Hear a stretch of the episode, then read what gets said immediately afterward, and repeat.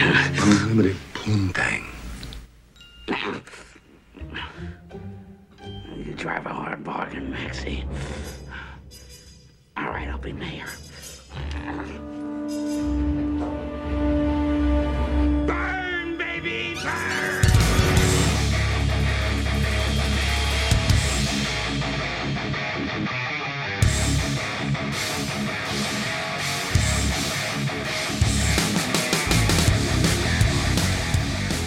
Okay, what is up, everybody? This is Andrew, your host, and I'm once again joined by our senior Batman correspondent, Ben Benoit. Hey, what's up? And this week, we are going to be continuing our deep dive into Batman Returns. Ben is going to regale us with what could have been with the uh, initial drafts uh, for Batman Returns, and I gotta say, man, I'm very excited to see what is what's going to happen here. Right, so we could even title this Batman 2, because that was actually the original title. They're just going to go full sequel. Why with it. not? But uh, the the earliest recording I can find about ideas for Batman 2 was an interview with Sam Hamm. I couldn't. I tried to find it again. I knew I read it, but uh, Sam Hamm was very excited to go into the sequel Okay, for Batman because his idea was that the next villain was going to be Two Face okay, because it was called Batman 2.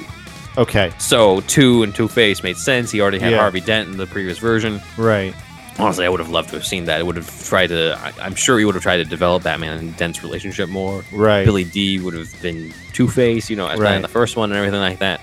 Uh, however, the studio said no. It feels like because it, it doesn't seem like there was any traction or any development towards trying to. There's no draft with Two Face as a villain Okay, in in uh, Batman Returns. For those who might not have listened to the previous episode, there's there's there's all this talk that I'm going to dispel about Max Shreck originally being Harvey Dent, and that uh, he the scar that the the explosion at the end with Catwoman would have caused him to be scarred and right. would have been set up as the villain of the third movie. There is zero evidence for that. That is an IMDb rumor. I think somebody just wrote that up, but it's, that's not true. Um, I can't find any evidence of it. The studio had wanted Penguin to be the villain of the next one because Danny DeVito was a big star at the time. It seemed like he was the only person that they could plug in. They wanted, you know, how do you follow up Jack Nicholson as the Joker? You Right. follow him up with another star. Danny DeVito was already a star. Penguin was already a well-known villain. Billy Dee Williams, you're gonna follow up Jack Nicholson with Billy Dee Williams. I mean, not no offense to Billy Dee Williams, but it's not quite the same star power, Right. You know, and Two Face was not in the '60s show. They wanted somebody who was Yeah. well known. Two Face wasn't. Yeah, Remember, Two Face wasn't that well known at the right, time. right, right. I'm sure there was a lot of people watching the '89 movie who weren't comic book fans who just thought, "Oh, they plugged the guy in from Empire Strikes Back, in- Right. you know, the Batman movie." So the studio wanted Penguin. Uh, Burton and Hamm wanted Catwoman. Just Catwoman. Yeah, but so the compromise was both. so, and so overcrowded superhero movies began. yes, and so Sam Hamm got to work on Batman 2, and it's a weird alternate universe version of Batman Returns. Uh, it's cr- the story of Batman Returns is credited to Sam Hamm, uh, yet it is kind of like the Tom Mankiewicz draft of Batman, where it's not quite at all the movie that you saw. However, there's enough parallels to it that you can see why he was still given credit for it. Okay. Uh, it's weirdly the first time Sam Hamm is writing the movie version of Michael Keaton's Bruce because Okay. all the previous versions that he wrote of it were, you know, his own sort of more comic book accurate version of Batman. So this is the first time he's writing the movie versions of these characters as a sequel. And uh, I'm going to tease this: it would have established Batman as more of a detective. Oh yeah, that's of course the- it got from the cut. get-go. Of course it got Yes. cut. So What else? What could- what else could you expect there? let's let's dive in and I'll go into why. But there there is a a mystery that is the backbone to this version of the Batman uh, 2 script. So the 1986 draft for the first Batman movie it introduced Gotham as quote as if hell had erupted through the sidewalks and kept on growing, and that wow. that prose was what inspired Anton Furst. So naturally, Hamm had to piggyback on that, and it starts with Christmas in Gotham, and he writes, "It's finally happened. Hell has frozen over." and that's how he describes Gotham. Gothamites are shopping for Christmas, and there's a store selling Batman merchandise, Okay. capes and toys and shit like that. There's they're selling I've remnants. heard about this story. Yes. Yeah, yeah. St- the store selling remnants of the Batwing that was found in front of the cathedral Oh my god. and everything like that. Uh, and then just like in the in, in Batman Returns, a crime happens for Batman to stop. Uh, it's not the Red Triangle Circus Gang. This time, it's just a bunch of robbers on snowplows and everything. uh, the Batmobile, you know, bat signal goes up. Batmobile goes after it. Um, the Batmobile does at one point turn around and use the fire from the you know afterburner, okay. but doesn't use it to kill anybody. It uses it to defrost snow that's blocking this park where the snow plow guys have That would have through. been that would have been better So- than, what we got. than, than, than him killing people. so Batman chases after these snow plows, is you know using gadgets to capture the robbers along the way. Uh, at one point, it finds itself on cracked ice and about to fall through, which is a one of those like no brainer action sequences that you're just like, wow, why, why have we not seen that before? Right. Um, it has to use the grappling hook to get itself out of it, and then ends up capturing the leader of the gang and everything, and, and drops it off for the cops, all gift wrapped, and you know, as if to say, "Merry Christmas." But it would have started off with a bang and like action sequence, Christmas in Gotham, crime still happening, Okay. uh, and we then get an introduction to a gang that calls themselves, weirdly enough, the Red Berets. Uh, they wear red berets, but they also wear sweatshirts with the Batman insignia on it. We kind of see them briefly during the action sequence, but they're very much like um, they're basically followers of the Batman. They're like the sons of the Batman gang in the Dark Knight Returns comic, as well as you know those Batman copycats from the Dark Knight. Right. So this is like an early version of that. Okay. Um, so they're all like chanting about like we get to take back the streets, take back the city. They're like interrupting a press conference that Gordon's giving, and Gordon's like, you know what, we have a working relationship with Batman, but we do not condone vigilantism in any form. And he has to like keep raising his voice because they keep chanting.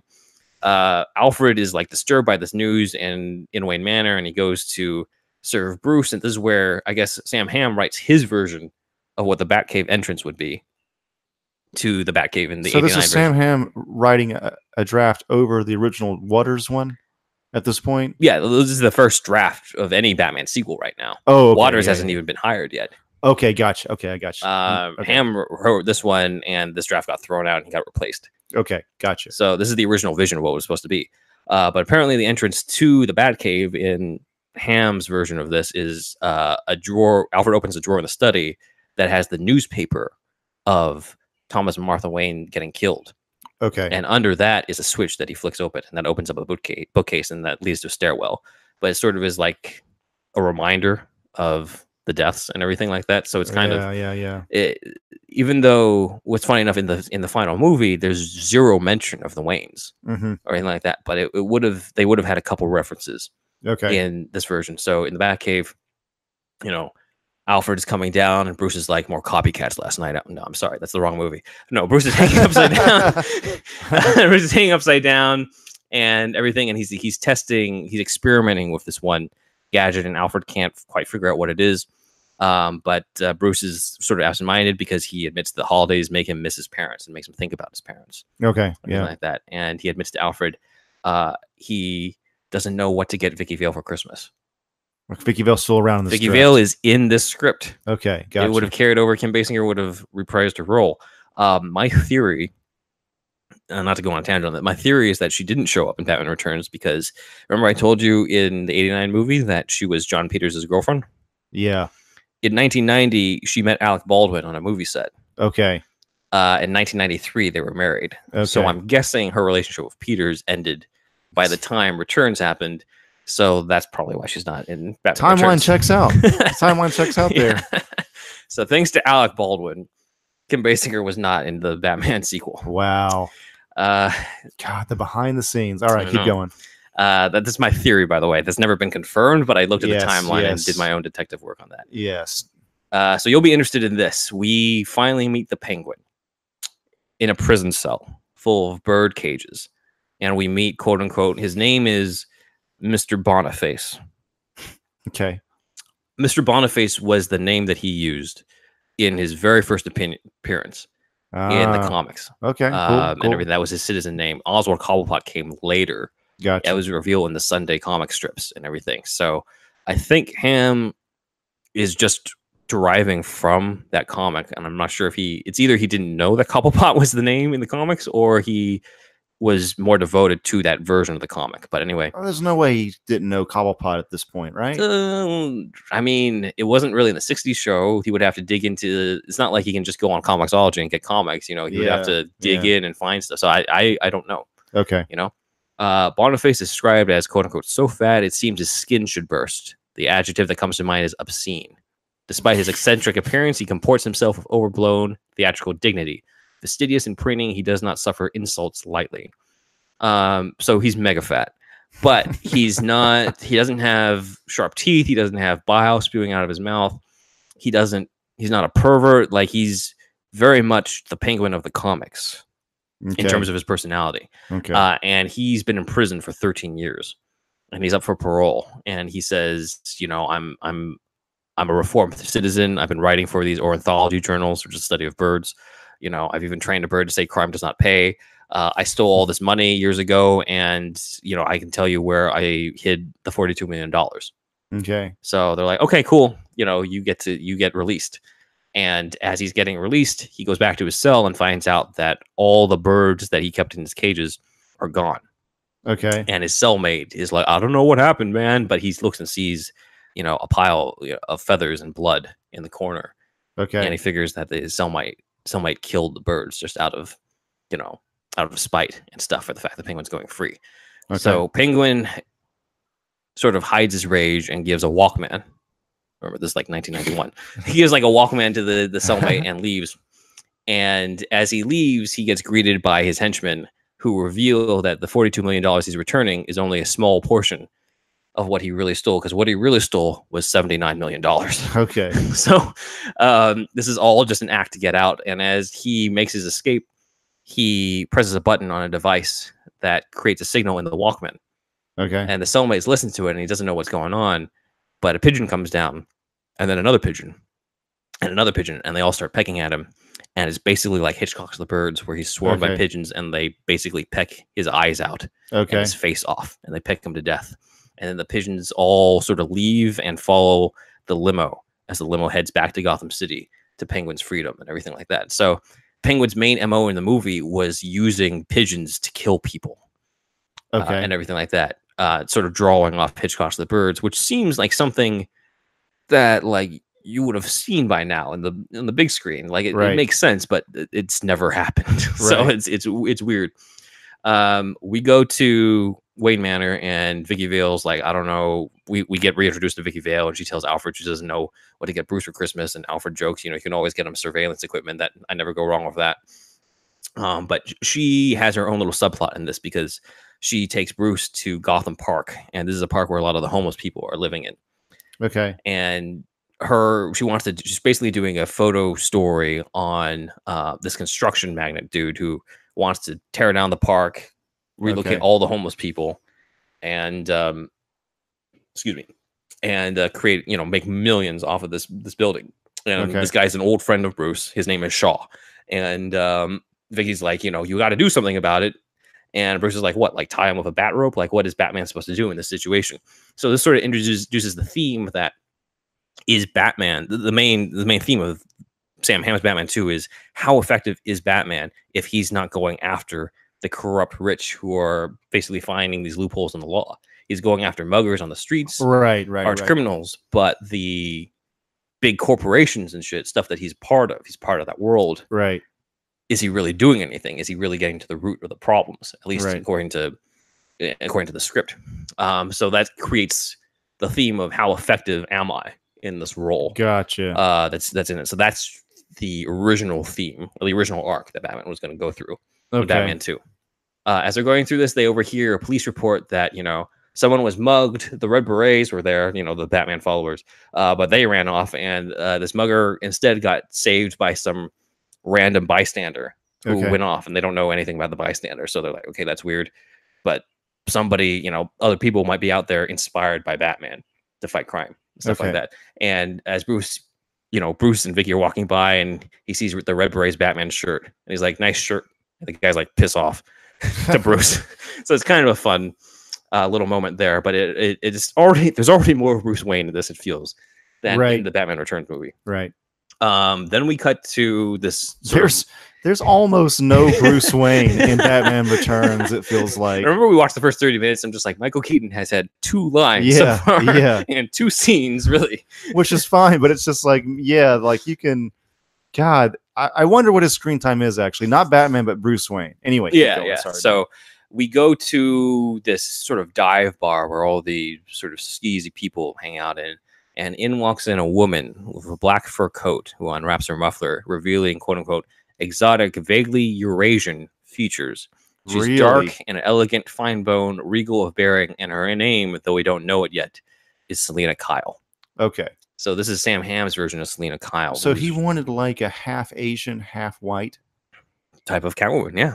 Yeah, I mean, why not? I mean, that was one of the first roles that you know in comic book history that had diversity in some way, right? Because you had Eartha Kitt playing her, That's true, yeah. you know. So like, we've had a black Catwoman, several white ones, um, but no Asian one There's been no Asian and up and- until this point. Yeah, so, it, it's it's she is specified as as you know with your Asian features. So that would have been obviously it wouldn't be Michelle Pfeiffer when I was reading this and envisioning this. yeah, I'll go yeah, into my fan cast later. yeah, But um, she's a very different version of Catwoman.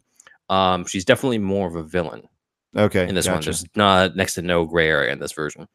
Um, she is pretty much as sexual or has as much sexual innuendos as Penguin does in the final film. Oh, really? So it's very 90s version of, you know, sexy villain type thing that I don't think ages too well now. But yeah, anyways, she seduces this one guy at the bar, uh, sort of thing, and we cut to where that guy's supposed to be, which is where this drug shipment is. okay, So she's basically seducing this one uh, drug dealer dude. And we go to the actual drug deal, and of course, there's a familiar figure with pointed ears in the shadows and everything. Uh, and as the deal happens, it gets interrupted by the figure. eh, The figure lands, but it's not Batman.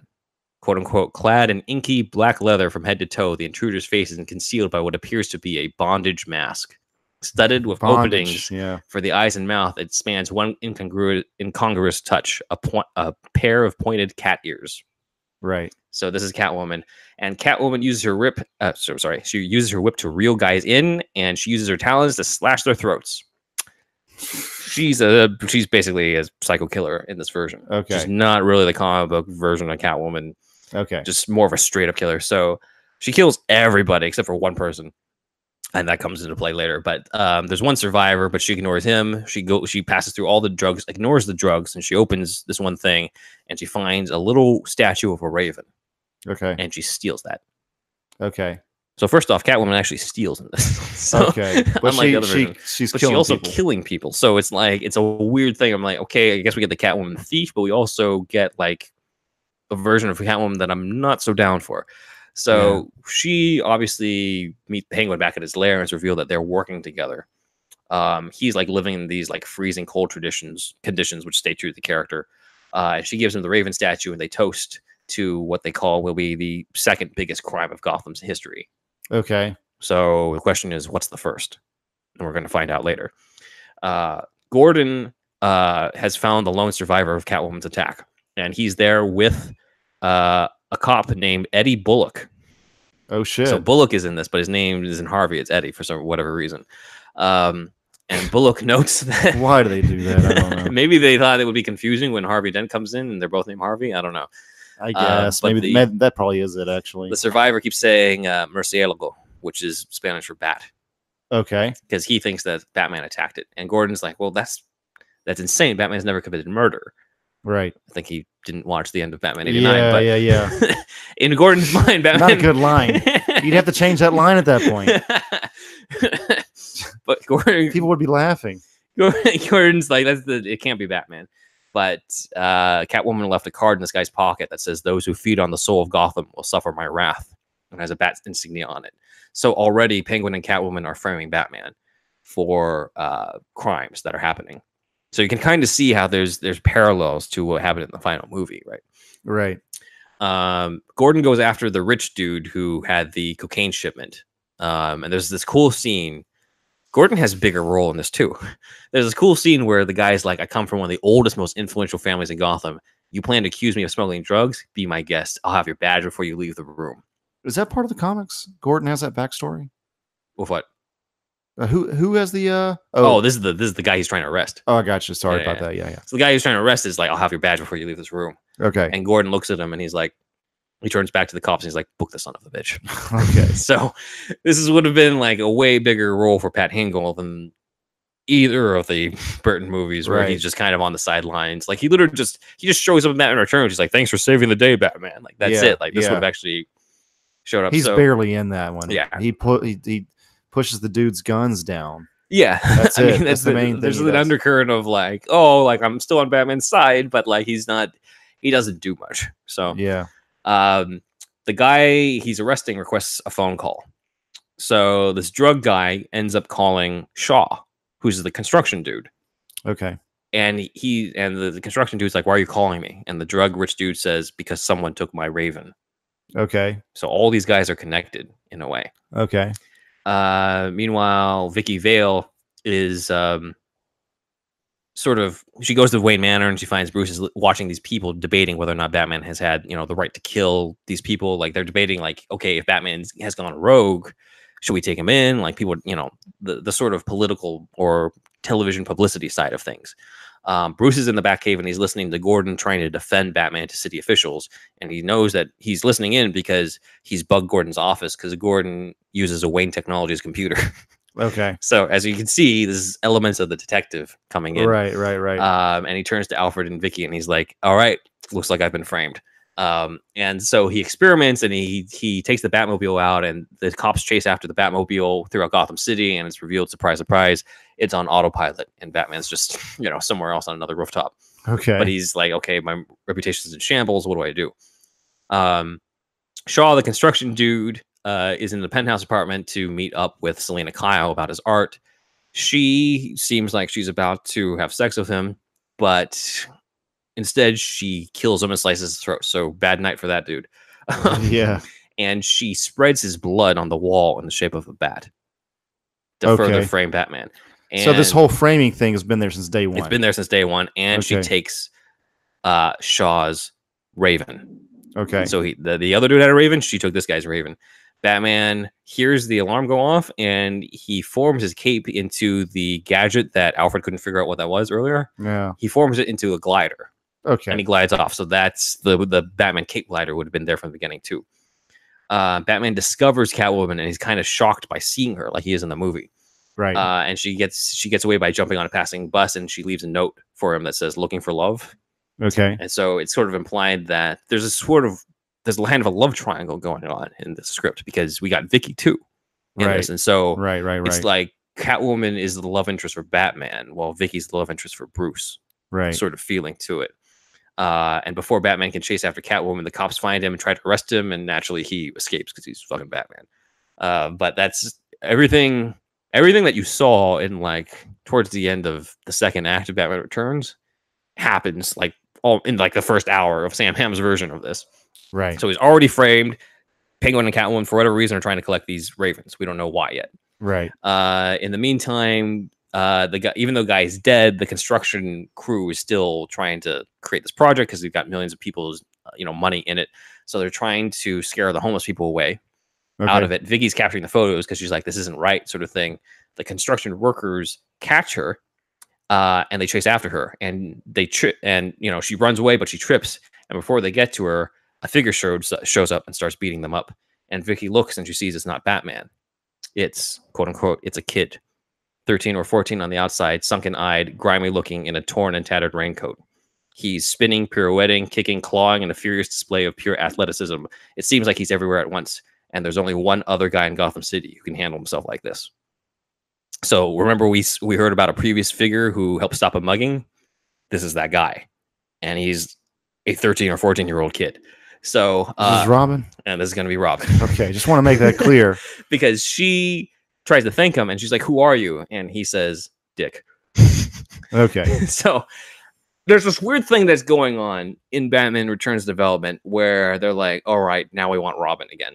Yeah. But while the Mankiewicz version and the Sam Hamm version and the Julie Hickson treatment and all those versions did the circus origin, Yeah. the Batman Returns drafts kind of has this deliberate way of trying to find some other uh, unorthodox way to put Robin in without doing the circus origin or without showing the circus thing happening. Well, that that that seems like such a side tangent. It does, yeah.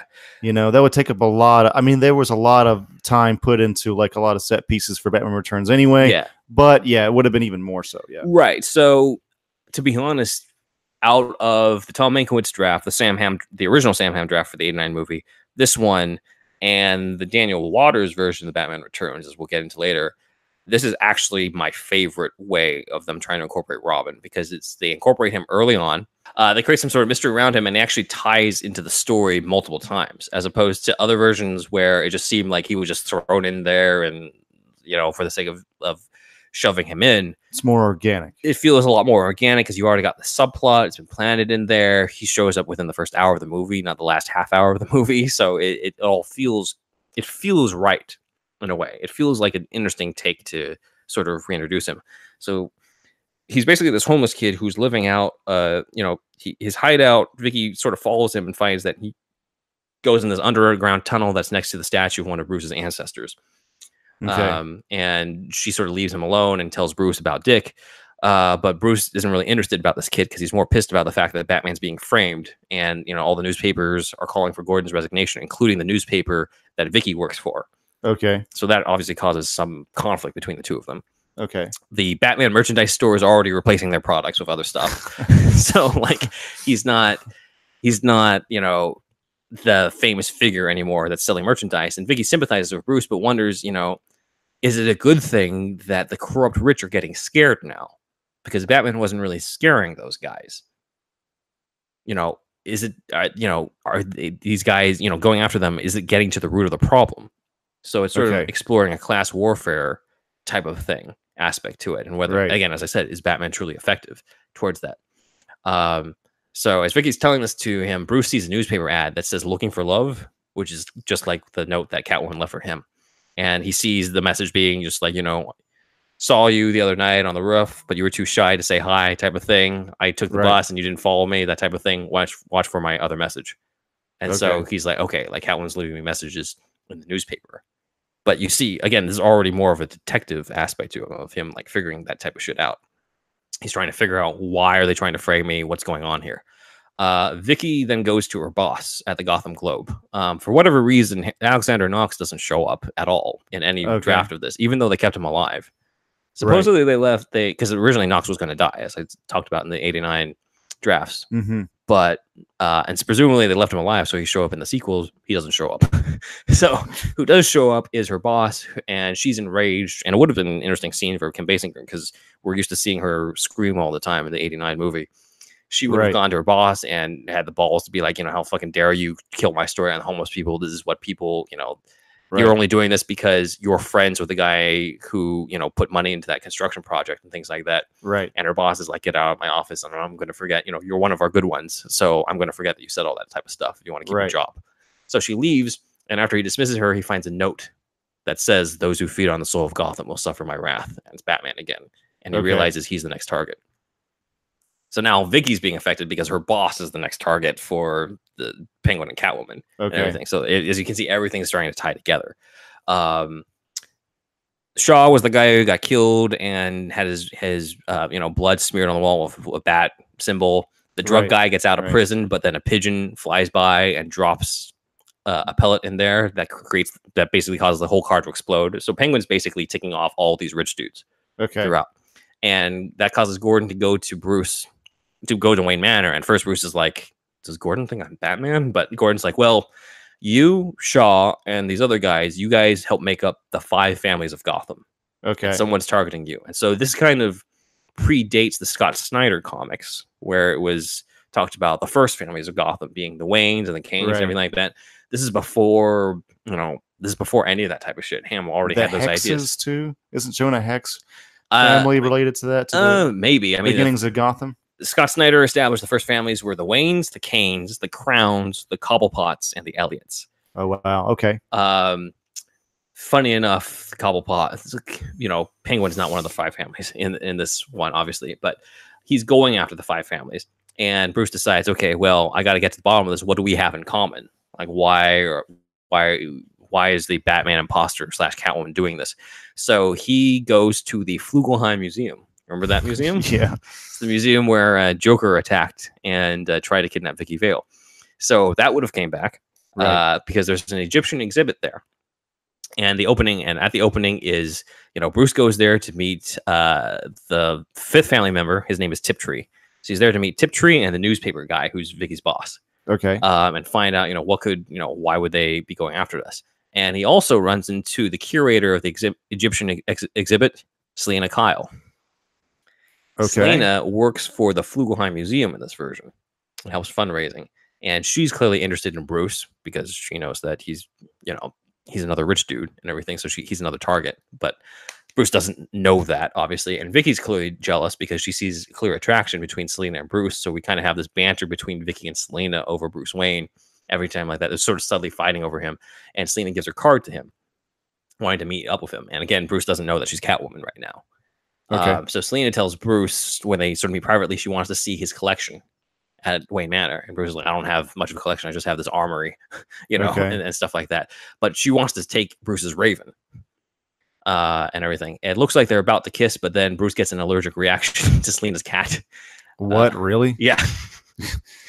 Wow. Batman having uh, cat allergies is not the greatest.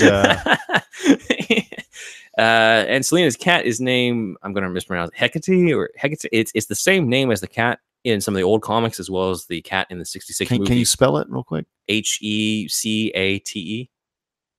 Yeah, Hecate or yeah, something. so- yeah. Anyways, he leaves the museum because he's having an allergic reaction to the cat. Honestly, I think Hamm could have written a different ending to that scene. And while outside, he, he he glances and sees a newspaper that says, tall, "Hey, tall, dark, and handsome." And she's like, "Oh, Catwoman has a message for me," even though he doesn't know he just left Catwoman. right. And she says, "Christmas is coming. Why don't we trim the tree together?" And he realizes Catwoman is inviting Batman to the tree lighting ceremony. Okay. So that's there from the beginning. So there's another tree. Tr- there's a tree lighting ceremony in this version too. So Batman is like waiting to see what's happening at the tree trimming tree lighting ceremony, and at that time, the newspaper guy, the the you know Vicki's boss, is like, "I'm getting the fuck out of this country because someone's killing everybody. They're taking their ravens. I'm going to take my raven too." So he tries to take his raven, but Catwoman, uh, he basically is he, he tries to take an elevator up to the top of the Gotham Globe building so that a helicopter can take him away. But Catwoman attacks the helicopter, and Penguin attacks the elevator that he's in.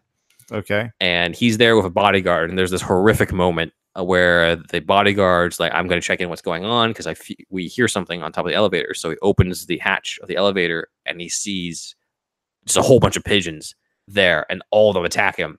And the newspaper guy in the elevator just he just he just sees the guy's legs just moving and everything, and he's screaming, and blood is spraying, and he, he drops, and you just see this guy's face has been completely pecked off, everything. Holy shit. and Penguin is talking to the newspaper guy, and you know he's like, "If you want to live, then you'll give me the Raven." Okay. So he hands over the Raven, and Penguin's like, "Thank you," and he basically sends sends the pit birds to kill the newspaper guy, and sends the elevator all the way down where it kills the guy uh, for good. Uh, and to frame Batman further, Penguin has his henchmen dress up as the Red Berets, as the uh, you know the Batman followers, and they shove the guy's body out into the street Okay. and then he causes uh, basically a whole bunch of bats to fly out of the tree, just like in the movie. So Okay. everything's been framed uh, towards Batman, except instead of like one thing, like in the movie, it's just a whole series of different murders. Batman's like, I got to stop this, so he tracks down Catwoman, and they get into a fight at the top of the Gotham Globe building, uh, and she basically kicks his ass. Um, I mean, that's kind of what happens in the Returns. Actually, right. Yeah, The first fight. both versions. Yeah, they both in both versions. His first encounter with Catwoman, she kicks his ass, which I don't know. I mean, he trained in God knows how many martial arts. That's a thing. It's like, what is her training? You know that they don't really go into that because they don't really have an answer for it. I feel like Uh, yeah. not not in this you mean the comic, or oh yeah, in this incarnation, it's not explained. She's just like a career criminal and stuff like that. But I'm just like, still, like you're gonna beat Batman. What's the general explanation for it for it in uh, the comics as Ted far as her Grant. fighting? Ted Grant. Uh, for those who don't know, Ted Grant is um, Wildcat, the Oh yeah. The Justice Society of America's uh, favorite boxer, but he was the one who supposedly trained uh, both Bruce Wayne, her, I think even Superman at one point. He's definitely the Black Canary. He's basically the go-to superhero to train other superheroes, type of thing. There's a comic uh, where she does get training from him uh, to defend herself and stuff. When she, this is the version where she's up against Stan the pimp and was a prostitute and, and sex worker and things like that. But anyway, uh, she nearly tries to Raiders of the Lost Ark Batman by trying to shove him into the helicopter blades, oh my god. and he manages to. I think Catwoman's hair is exposed in this version under the mask, so he yanks her hair in order to get free from that. Um, and uh, an armed SWAT team shows up on the roof uh, to go after him, and kind of just like in the in the movie where Gordon's like hold your fire and everything like that, but he he keeps going after Catwoman, and she w- wraps a whip around him and has him dangling off the edge, just like in the movie too. Okay.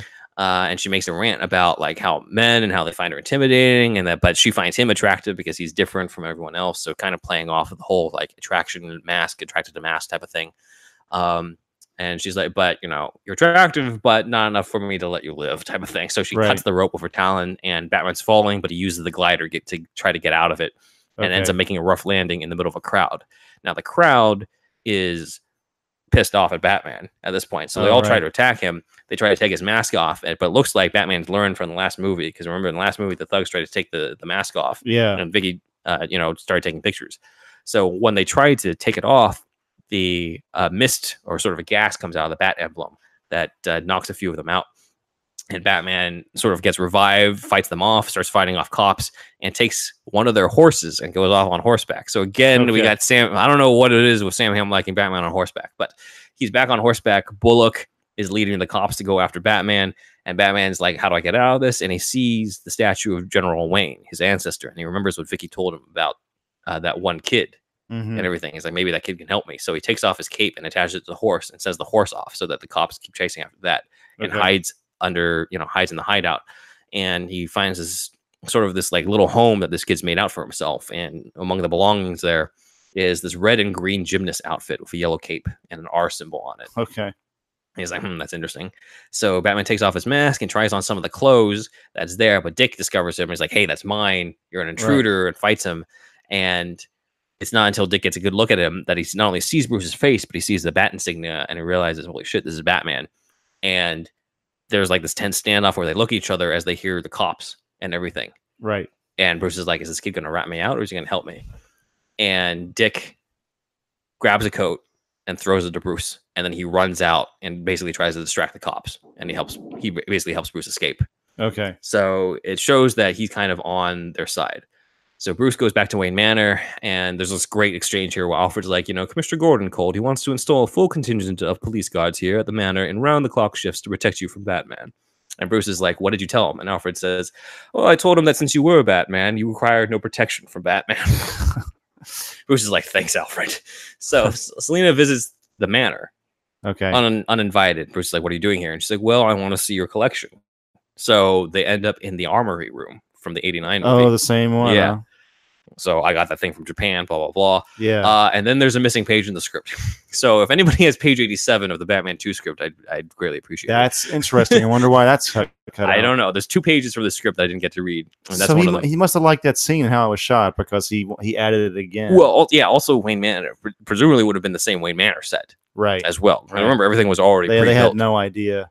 but it would have been cool to see that again, you know? And so I think what happens, I'm reading between the lines, is that Selina asked Bruce, like, do you have any like Raven statues? And Bruce is like, I have no idea what you're talking about. Yeah. And Selina feel Selina then leaves, being like, Bruce Wayne doesn't know anything. And meanwhile, I think because of her asking about it, Bruce goes to Alfred and he's like, I think Selina Kyle's the Catwoman.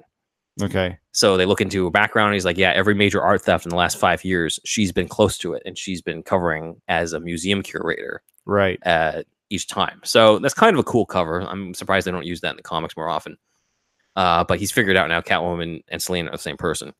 But he's like, why does she want a Raven? And that and that causes Alfred to be intrigued. And he's like, did you say Raven? And Bruce is like, yeah, why? And he's like, well, your father had a Raven statue. Mm-hmm. And Bruce is like, well, where is it? What happened to it? And he says, well, after your father was killed, it was collected by George Tiptree. George Tiptree being the father to the last surviving, the last, you know, other rich dude who's still alive. So Bruce visits Tiptree. And Tiptree is like, didn't you ever wonder where it came from, Bruce? All the privilege, all the power, all the money. Right. Where did your money come from, Bruce? Right.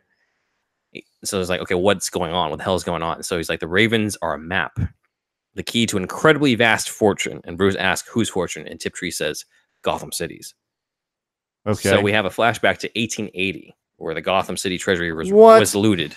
So we see an 1880 fucking Gotham. yes, All right. Gotham Okay. City is looted. The, the treasury is looted by five men, and maybe like a week or so later, while the city is su- suffering from some sort of depression, five rich men loot them out, and that became the five families, including General Oliver Wayne, who is the one whose statue is where Dick Grayson was hiding out. Tiptree reveals, of course, the five families started out as the five robbers who looted the treasury.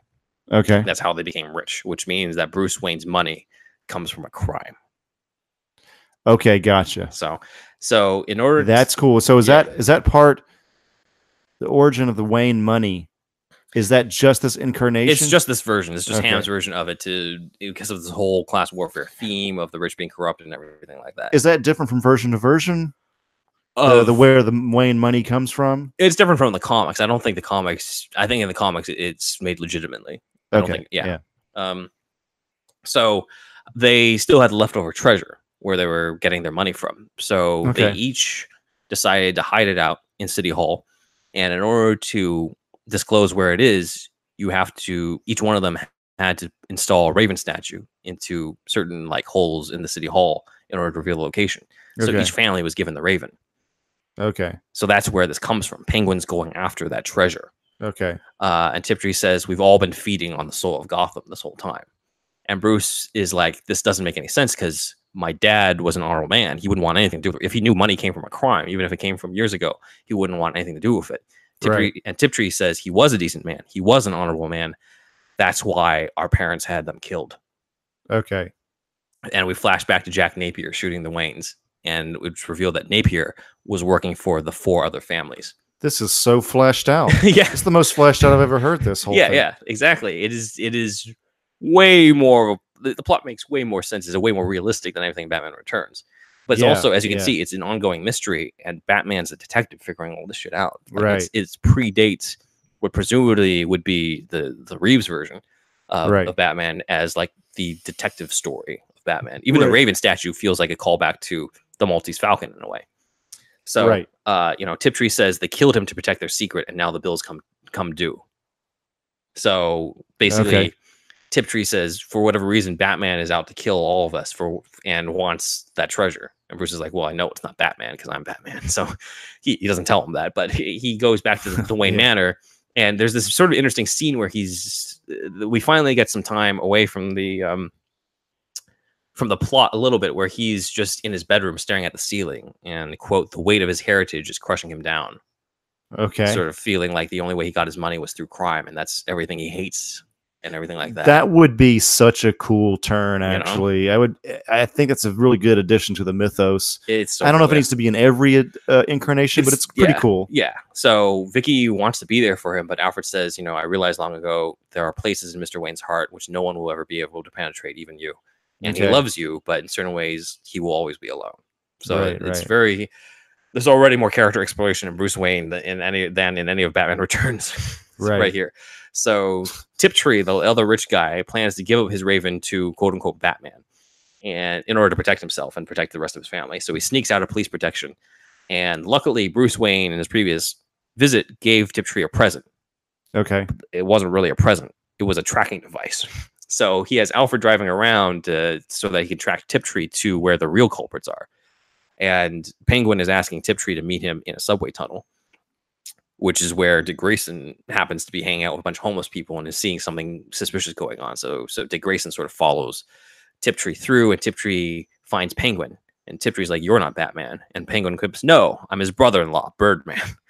and, Whoa. and Birdman. I know, kind of foreshadowing, yeah. Whoa. Uh, and Tiptree pulls out a gun and tries to shoot Penguin. And Penguin's umbrella, however, is bulletproof, and it's also a gun. And bullet and Penguin shoots him to death with the umbrella. Yeah. And he's like, "Ha!" Uh, and and but Tiptree, before he died, tells him like, "I have two ravens because Bruce Wayne. You have to leave Bruce Wayne alone. He has nothing to do with this." And Penguin tells Catwoman, "Ha! We have the last two ravens, which means you know it's time." Okay. And right when he tells that to Catwoman, Dick Grayson steals the suitcase. Oh my God. And then How the was next- he even there? Well, I just told you because he he, he, Oh. saw he saw he thought something was Yes. suspicious about Tiptree. Yes. Right. Right. Right. Yes. And then the next page is missing from the copy, so I don't know what, What? happens. Okay. But afterwards, thankfully, thankfully not a lot because the next page I was able to read, presumably Batman comes to Dick's rescue and is fighting Catwoman in the subway while trains are coming and everything. we have this cool underground sequence. Would be really harrowing to see because he's trying to dodge the trains and everything. Catwoman at one point makes Batman turn on his cape glider, and Batman's like, "Oh shit, not here, not here, not here!" As the wind like picks him up and, And makes him fly That would away. be incredible, but think about this being shot in 91 yeah, with no CG whatsoever. very expensive Very expensive real trains. Maybe, well, maybe they might use um, what you call it um, miniatures. miniatures, and you know, superimpose it or whatever. But yeah, So Dick has the Ravens and he's running off of them until he gets shot in the shoulder. In the shoulder, but uh, Penguin shoots him and takes the sta- takes the suitcase with the statues, and he and Catwoman make off with the statues. Batman, who's been battered because he got you know Catwoman turned on his glider and he got hit by the trains and stuff.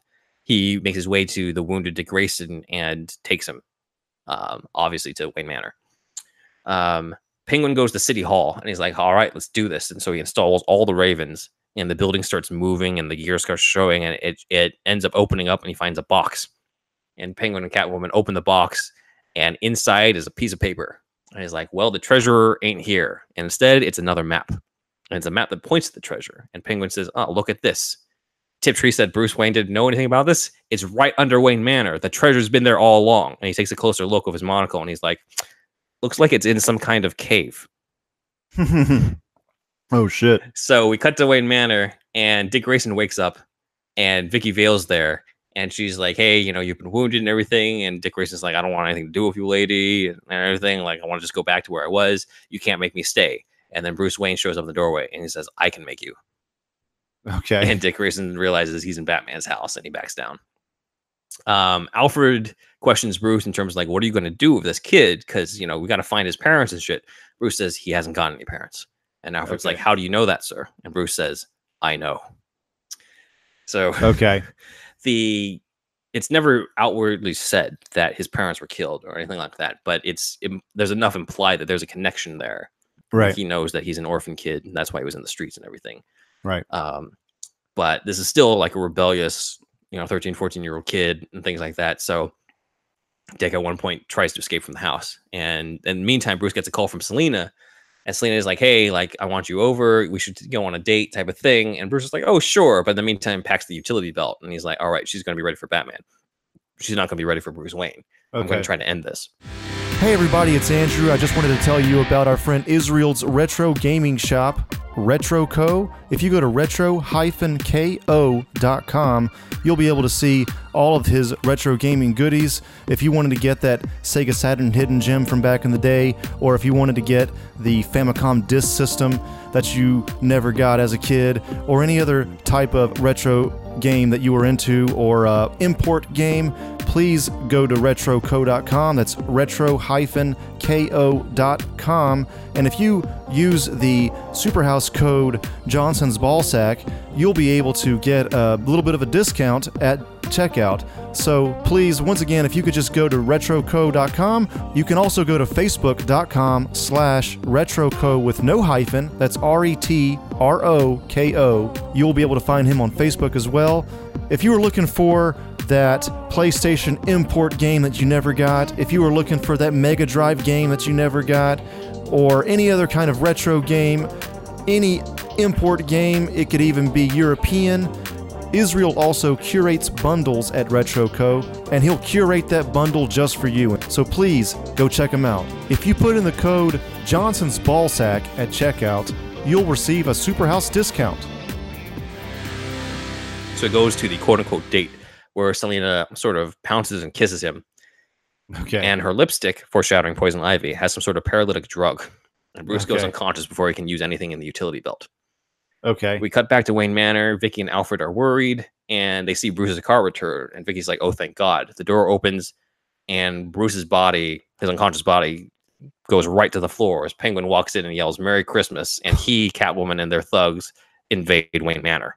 That would be a fucking Yeah. crackerjack third act. This is Yeah. the third act, right? This is the third act. And Yeah. It's all in Wayne Manor. So they invade Wayne Manor. They take Vicki and Alfred hostage. There's something about attacking that spot you feel is safe. It's vul. Yeah, you very, very good. This is where he's vulnerable. This is yes, where he's vulnerable. yes. Uh, and the only one who's outside seeing all this happen, because remember Bruce is unconscious through this, and the other Yeah. our other heroes are uh, hostage, is Dick Grayson. Is looking Okay. outside and he's like, "Oh shit, this is happening."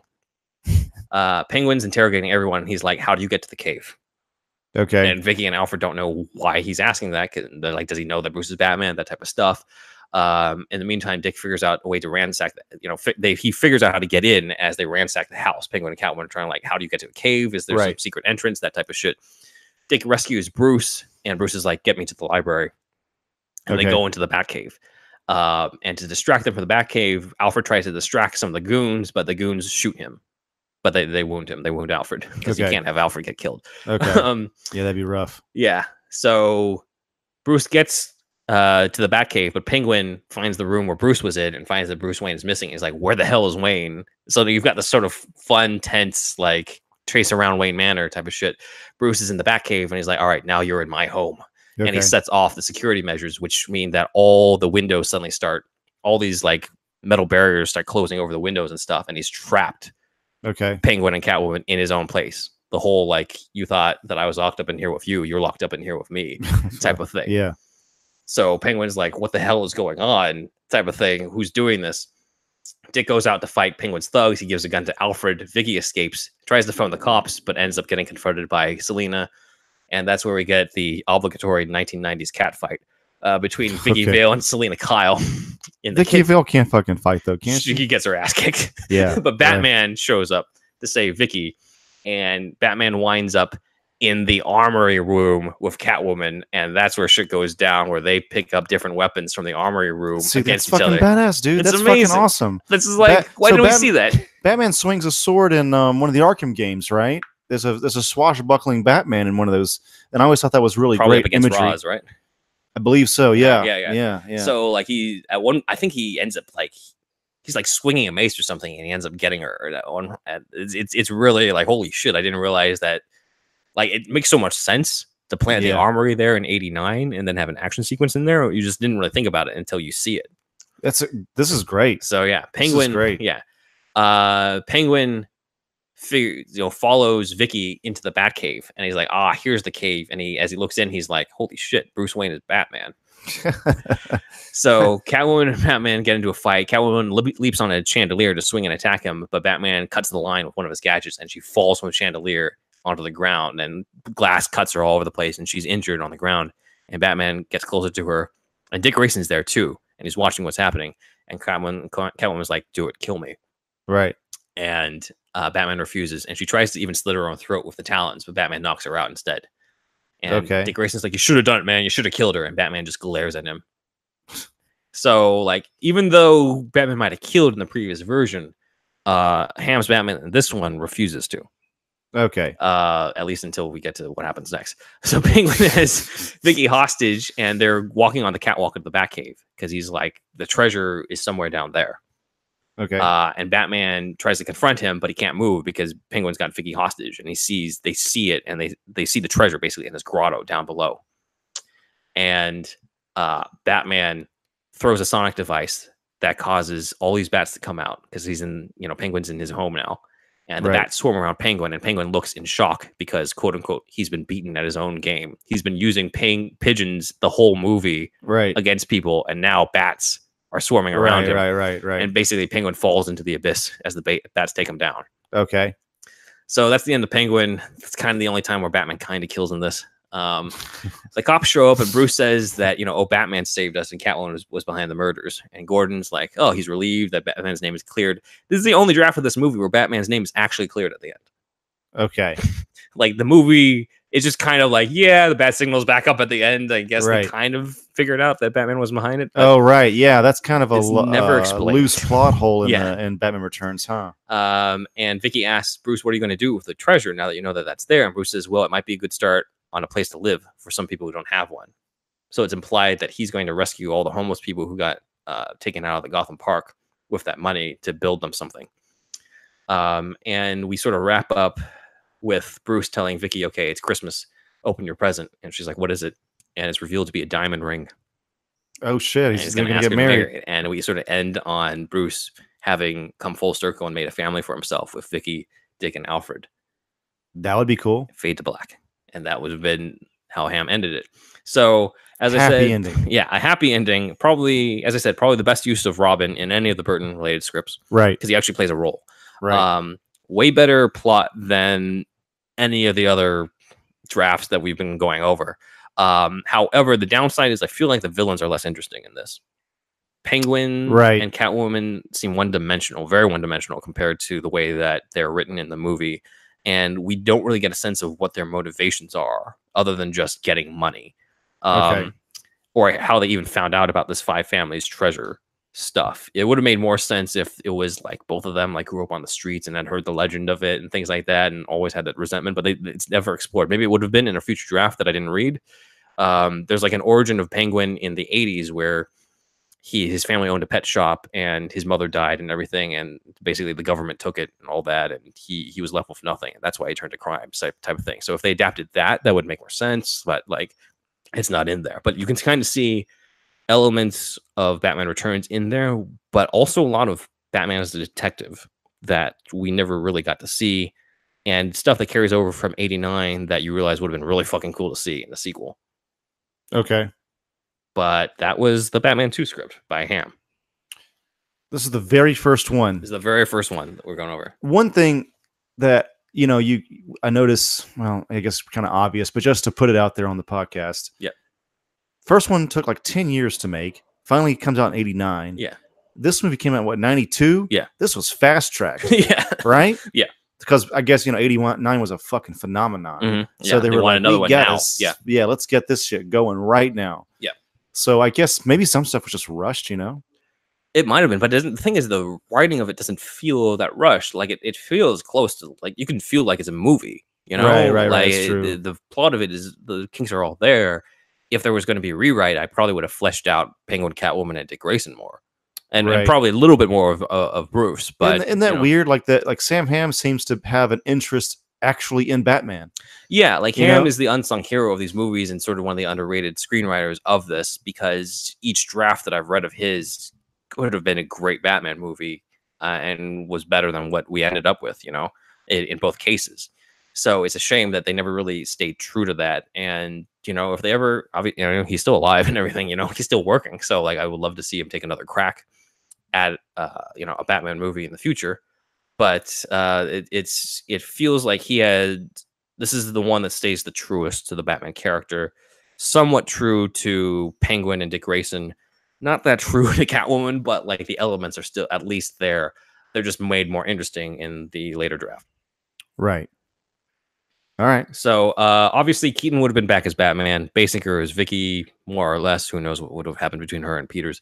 Uh, Michael Gough as Alfred, Pat Hingle as Gordon. I'm gonna kind of like what I did with the Mankiewicz and Hamm scripts. I'm gonna do a fan cast of this, except I'm gonna skip a majority of the characters. They will already would have been cast. Uh, for the Penguin, I kind of said this before, but uh, I see Tim Curry in a in a big fat suit playing this version of Penguin. He- you know, Curry was a very popular villain actor at the time, and he- you know, it's it's very easy to hear him read these lines where he's very much the prim and proper yet still deadly type of penguin with kind of a sarcastic personality to him. Again, not as interesting as the penguin in the final movie, but still a good characterization. Right Uh, for Robin, this was a little tough because there's not there weren't really a lot of teen actors who would be of age of it. But I imagine this is more of who would have been cast at the time. But I'm pretty sure the kid from Terminator 2 would have been cast at the time at this because he would have been right around Oh, that yeah, age. edward furlong Edward Furlong scene Yeah. because he was like I don't know, got to like twelve maybe in '91 for Terminator, and I'm sure Warner Brothers would have been like, "That's Robin" and shit, and then would have had him it's possible come yeah. back for this. Uh, Catwoman, she's a half Asian Catwoman, so I put Tia Carrere for this one. okay I can All see right. her play the sort of '90s, very sexualized version of Catwoman. Not as good as Pfeiffer, but you know, if they went with the script, she would have done this justice to the version that Hamm wrote. right So right right right those who I would have done. This is the only fan cast I'll do because the next script is basically the prototype blueprint for the returns that we saw. okay So Hamm finished the script. Burton read it, and Burton hated it. Unfortunately, why why would did he say why he hated it I think it's because there. First off, Burton is for those who you know big surprise, but Burton's not that big on plot, and this is a very plot heavy yeah Batman why? movie. The whole so strange to me because i like i like plot me too. i'm a plot guy it's it's the mystery element, the detective element. It's all great. It's all there, but Burton wasn't down for it. This doesn't. It's it. To be honest, it. You can see the Burton who directed '89, who's being very much controlled by Warner Brothers and Jon Peters and Peter Guber right directing this, but not the Tim Burton, who's post '89 Batman, who is given more free reign, uh, who did Edward Scissorhands and shit like that. I can't Yeah. really see that one being down for this At one. this point, he hasn't made a bad movie.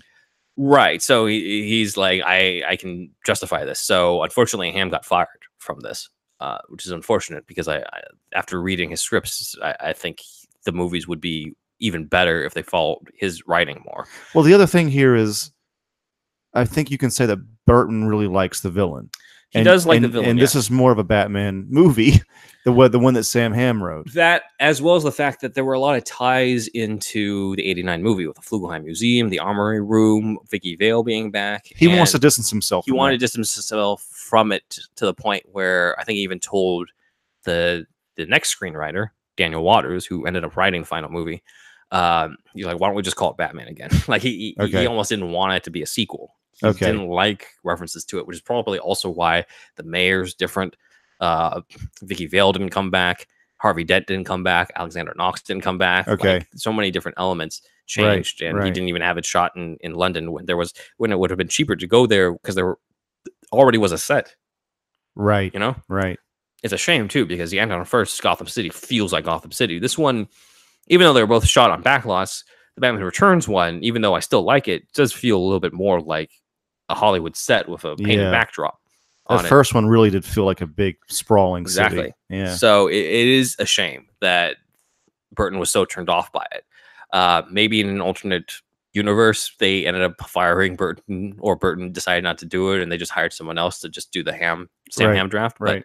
Whatever the case was, Burton was looking for another take on it, and that's where Daniel Waters comes in. Daniel Waters was the screenwriter of Heathers, uh, that Winona Ryder, Christian Slater high school movie.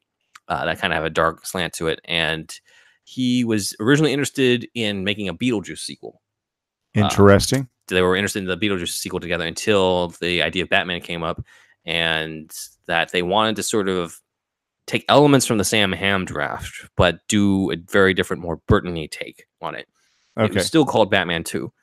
But what we're going to dive in now is the Daniel Waters draft. Okay. Uh, much like the Sam Hamm draft from the '89 movie, there's there's a lot that made it into the final film, and there's a lot that didn't make it into the final film. Uh, but uh, heads up, in terms of my opinions on this, I tried to reread this draft recently. I really did, and I just couldn't fucking get through it. Was I, it just boring? I hate this draft, dude. Like it's it's a chore to read through because Daniel Waters is not the same screenwriter as Sam Hamm. He is in love with. It feels like I, mean, no offense to Waters if you're ever listening to this, but we would still love to have you on the podcast. But at least the Please, 1990s version of you, Mr. Waters, he's like in love with his own dialogue. There are monologues upon monologues upon monologues of just very Oh, this cheesy is like dialogue. a Kevin Smith film in a way. It Maybe he saw yeah. Clerks. Now Maybe, Clerks is like know. '94 or something. Actually, Maybe Smith was inspired by that. I don't know, but it is maybe. There's so much very self-aware satire dialogue bullshit of like look how clever i am that like i can't get It's like a Max it. Landis type. uh, yeah I. I guess but i, I, I guess so Well, let's let's get let's get just the the the major points. let's get I, I have a- let me go Yeah. through all the list but like this is Yeah. that was my opinion on it but it Okay. is we open with the birth of penguin however we don't identify them as the cobblepots Okay. i think maybe daniel waters thought that oswald cobblepot was just too unrealistic of a name to go with I hate it when they want to change shit like that. you know, because Oswald Cobblepot is too unrealistic of a name, but somebody, you know, getting revived by cats is completely realistic. Yeah, yeah. yeah. Anyway, Come on, man. uh, so basically, it's just seen as a rich family, birth of penguin, and everything. The only main difference is that, I guess, to show that there's a little bit more of a family unit, uh, the family already has uh, an older kid who like looks at the sort of the the baby crate, and you know, the mom's like, "Honey, don't stare at your brother." Type of thing as he's looking through the bars of the crate and everything like that.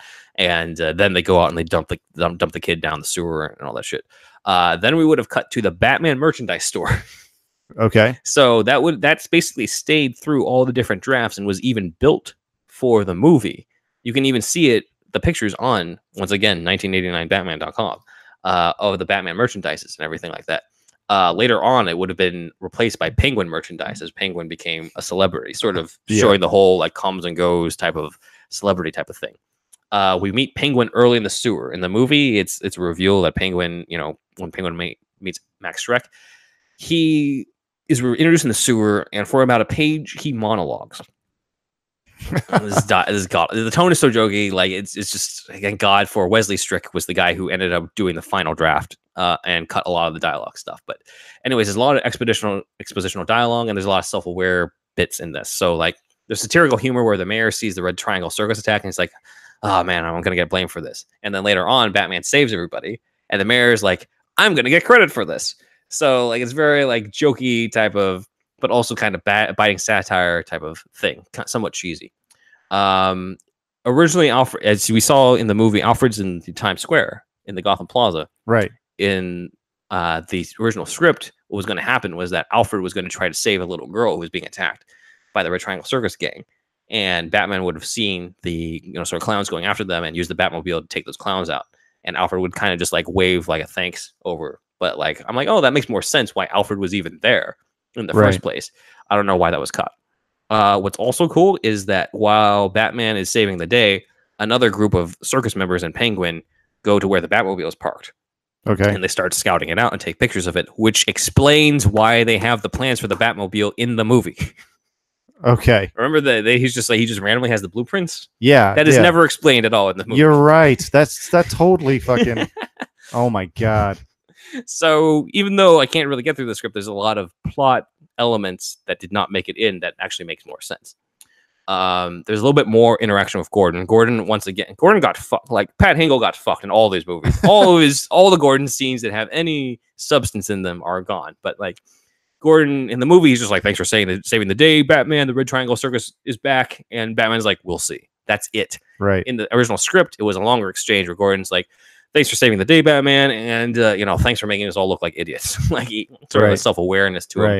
And then Batman's about to go save Max Shreck and everything, and Gordon's like, "Do you need any?" And Batman's like, "No." Gordon's like, "But you can't trust." And Batman says, "Yes." and so like it's very terse, short exchange type of thing. I would have liked that.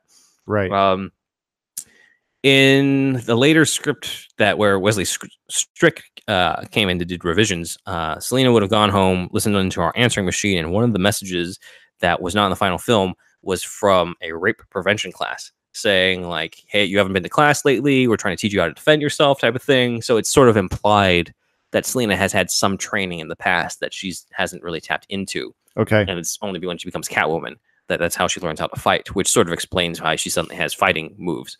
Right. Um, so it's sort of been untapped. Uh, let's see. In the original, like in the final film, Penguin captures Max Shreck in the sewer, and he's like, "You think I would have gone through all this trouble just to kill you?" In the script, Penguin actually does go through all the trouble just to try to kill Max. so I don't know if that was Wesley Strick just saying "fuck you" to Daniel Waters, but that sounds like something there. Yeah. It but does. uh Max um to save his own hide, Max is like, Well, what if I helped got you the respect of all of Gotham City by making you the mayor? okay. So this is planted a lot earlier on. And so Max decides, hey, let's take I'll take you back to my office. So he takes Penguin back to his office and he has his two consultants named Punch and Juliet. They became Josh and Jen in the movie, but they're the one, they're the ones where the guy gets his nose bitten off. oh yeah. They're originally named Punch and Juliet, and they're like, oh, like we're the image consultants, and this is sort of just like a play on like celebrity culture, where they're just like, oh, we'll give you like a cigarette holder, and like you know we'll put gloves because nobody wants to see like your fucking webbed hands, and Right. shit. And we're gonna give you a family friendly name because we can't call you Penguin. What what does our computer say? Computers say Oswald Cobblepot, so we're gonna say your name is because so Oswald Cobblepot is a made up alias in the original draft. Um, Ah, I don't know, man. so Penguin is It's excited. just unnecessary. Yeah, he Penguin's excited and he walks out because now he thinks that he's going to get the res- love and respect of Gotham. He walks out one way at the same time as Selina is walking into the office, and Max sees Selina and he's like, "Did you just see who I was talking to? Because I can't have anybody know who I was talking to." And that's why Max shoves her out the window, Okay. which actually makes a lot more sense because in the movie it's kind of this weird thing where a somehow he has a power plant that'll suck power. I don't get how that that's works. That's a whole other plot point. They bring this up. It doesn't go fucking anywhere. right. It would have in the original draft, but Okay. a her saying that there's a power point that'll suck power doesn't make any sense because I don't know get how that works or why he would want that. In the original draft, it actually is just a regular power plant that would just make him rich. Okay. Uh, and second, I don't get why she just was randomly telling him, "Yeah, I figured out your password and I know your secrets." yeah, yeah, yeah. Why would she come clean like that? Yeah. So in the original version, it's just she's just there to pick up the Bruce Wayne file, and Max assumes that she saw Penguin, and he's like, "I can't have you knowing that." And she's like, "I didn't see anything. I didn't see anything," and she he shoves her out. Um, around that time, Batman is actually patrolling, so there was a lot of Batman scenes that got cut. Okay. Surprise, surprise. Batman's talking to Alfred Um, and Alfred's like, you know, are you worried about, you know, this penguin? I feel like this penguin is an invention by the tabloids. Batman's like, well, that's what they said about me.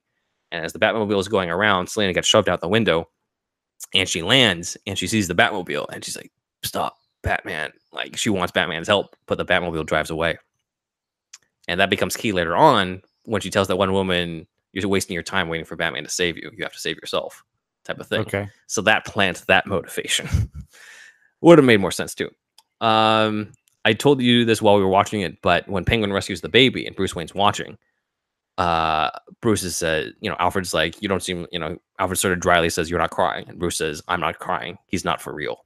And Alfred says, well, it's certainly the strangest publicity stunt I've ever seen. And Bruce is like, publicity for what? I don't know what, who scares me more, him or the society he so easily makes a fool out of. They deserve each other.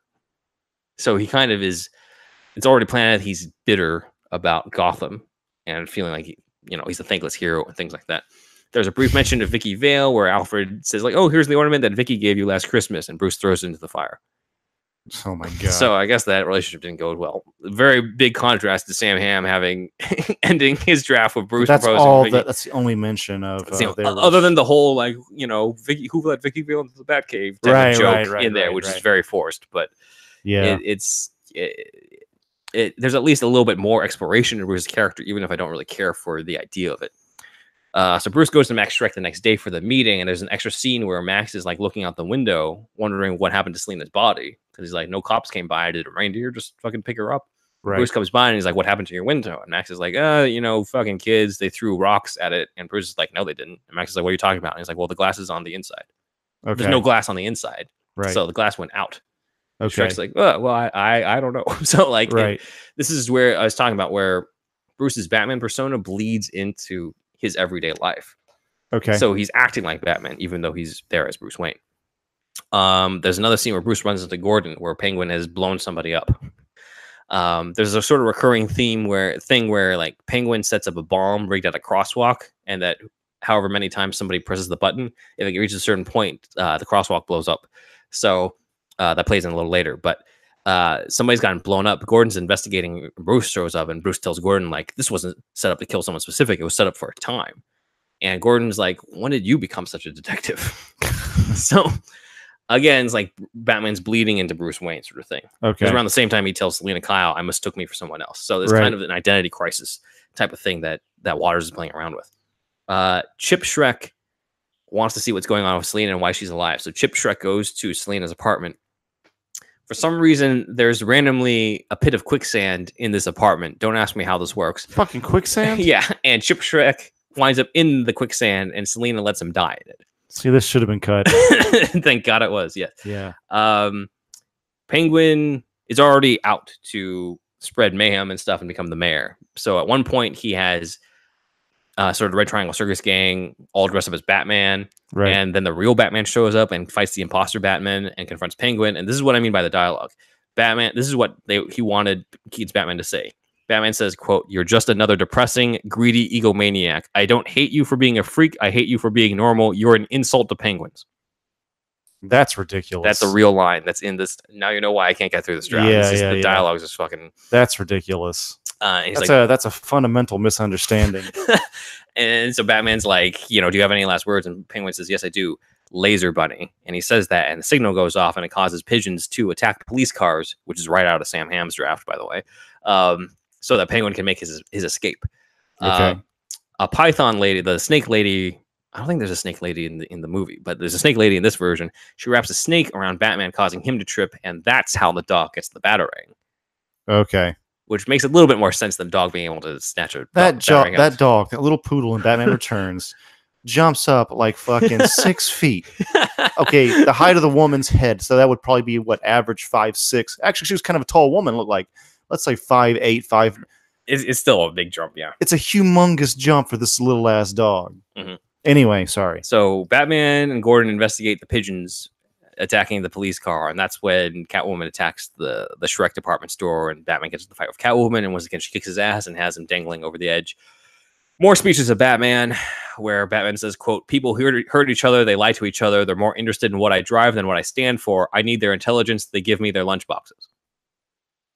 This is Okay. as Batman's hanging from the. I'm like, I don't get why Daniel Waters thought Keaton would say that. This They're is why lunch boxes. Keaton. I think he's criticizing people for turning him into a lunchbox hero or something. I don't know. But the thing is, mm, that's a little bit too meta too, because the thing is, like, you can say negative things about capitalism, but at the end of the day, Batman fans in the real world really love Batman shit. right. So we're kind of like all about the materialistic goods. You know what I mean?